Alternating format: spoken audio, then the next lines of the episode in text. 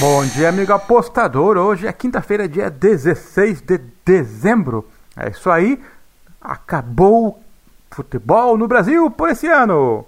Copa do Brasil acabou. O Galo campeão confirmou seu favoritismo, sua melhor qualidade técnica e venceu ontem o Atlético Paranaense aqui em Curitiba.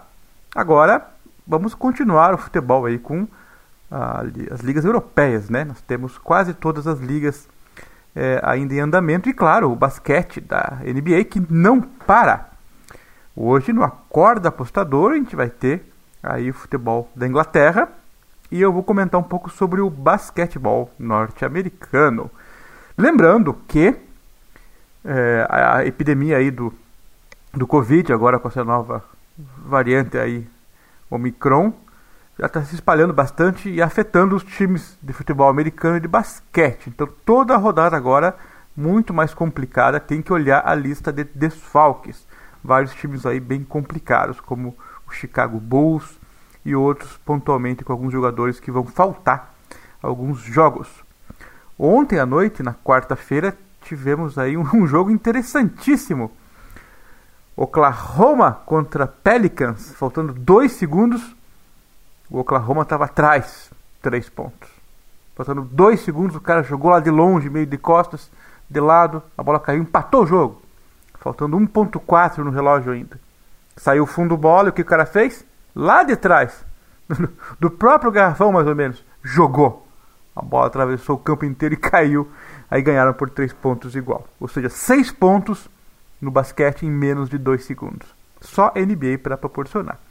E também, claro, esses dias aí, ontem, ontem acho, o Stephen Curry, do Golden State Warriors, o brinquedinho assassino, bateu o recorde de mais cesta de três pontos feitas na história da NBA.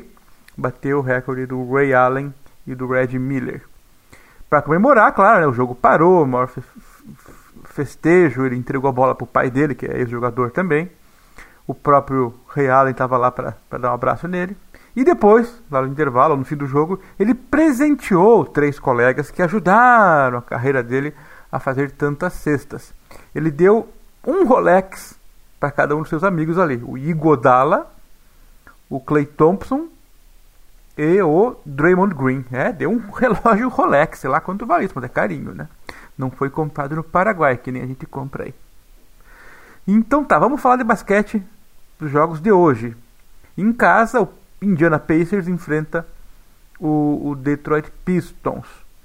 O, o, Pacers é um time melhor que o Detroit Pistons em qualidade técnica e resultados também. O Pacers tem um probleminha aqui, ele perdeu ontem pro Milwaukee Bucks do grego por 99 a 114, 15 pontinhos de déficit. O jogo foi duro até o terceiro quarto, mas no quarto quarto eles cansaram e levaram uma sova. Bom, Uh, só que depois desse jogo aqui, que é dois jogos, dois jogos em dois dias seguintes, seguidos, eles terão quatro dias de folga. Atenção, então eles podem correr bastante hoje que vão poder descansar. Tem só um desfalque por Covid, que é o Craig. Já o Detroit é, segue com o Grant fora, o Olinick fora também. Estão descansados, mas eles são ruins de resultados, de performance. Apesar que é um time briguento. Briguento, literalmente. Se der chance, eles caem no pau. então, mesmo sendo back-to-back, -back, ou seja, eles jogaram ontem, vou jogar hoje, eu vejo muito mais qualidade no Detroit e chances de, de cobrir o spread, a, o handicap. Então, Indiana Pacers menos 10 aqui é a minha dica para esse jogo contra os Pistons. Que é um time que não é tão ruim assim, eu gosto de ver jogar, mas há uma diferença técnica considerável. Próximo jogo, gente grande aqui. Brooklyn Nets contra o Philadelphia 76ers. Porém, o Brooklyn Nets tem muitos desfalques.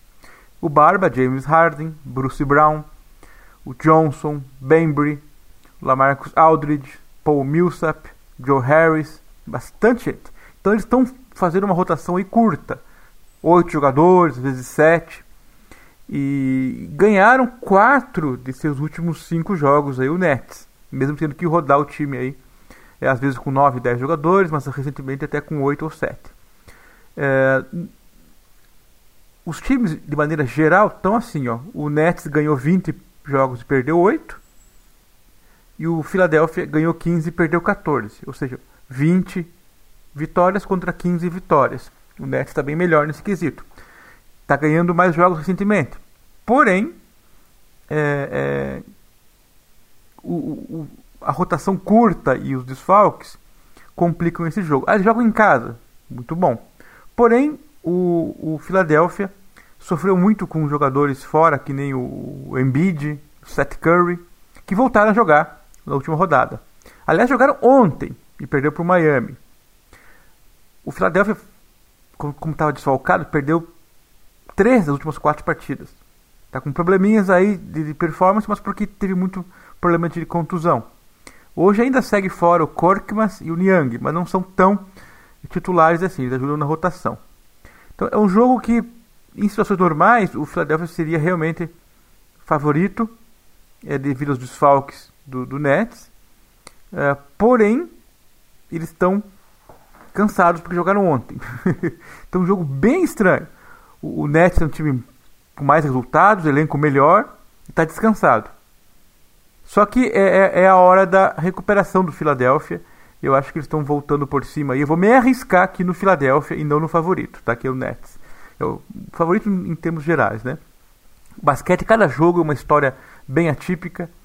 E, e eu vou me arriscar aqui no Philadelphia, confiando na recuperação deles. Outro jogo, Houston Rockets contra New York Knicks. Para mim, o New York Knicks é um time bem melhor. É, ganhou 12 jogos. E o Rockets ganhou só 9.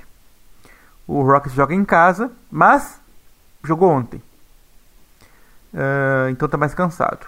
O time do New York é melhor e o Rockets está cansado. O New York perdeu os últimos 4 jogos. Jogou 4 e perdeu 4 nos últimos 4. Está sem o Barrett e o Topping com Covid. O Bart titular e o Topping ajuda aí a compor o elenco na rotação. É, eu vou de novo confiar no time para se recuperar, que é o New York Knicks, jogando fora para ganhar o jogo, dando o handicap ainda, que é 5 pontos e meio. Então, New York Knicks menos 5,5 na recuperação de uma campanha recente ruim. Tem elenco, tem força para isso. E o último jogo, Phoenix Suns contra Washington Wizards. O Phoenix Suns, para mim, é um dos favoritos a, até o título dessa temporada. Um bom time. Ganhou 22 jogos, perdeu só 5. Campanha extraordinária. E o Washington Wizard, mais equilibrado. Ganhou 15 e perdeu 14. Então, vitórias: 22 para o Suns, 15 para o Wizards. É, dos últimos 5 jogos, o Suns ganhou 3. O Wizards, dos últimos 5, ganhou só 1. Então, campanha recente melhor dos Suns. O Devin Booker, que é o chutador número 1 um do Suns, está fora do jogo. Já o Washington está mais ou menos com o mesmo elenco.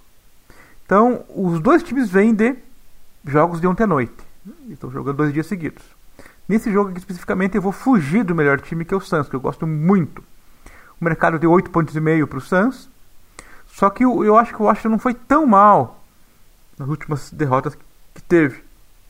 Perdeu as últimas três, eu acho, seguidas um pouco de azar, com um pouco de burrice, com um pouco de, de, de, alguma coisa a mais. Mas é, é, o time teve mais posse de bola, mais arremessos que os seus adversários. É, um, um jogo fez muita falta, no outro errou tudo dos três. Enfim, é, o, rodou com o banco. Eu acho que hoje eles podem surpreender. Ou se perder, perca, perca pelo menos de 8, né, cara? 8 ou menos. Washington mais 8,5 é minha dica então fico por aqui nas dicas do basquete para esta quinta-feira e amanhã estamos de volta aí. Valeu, tchau!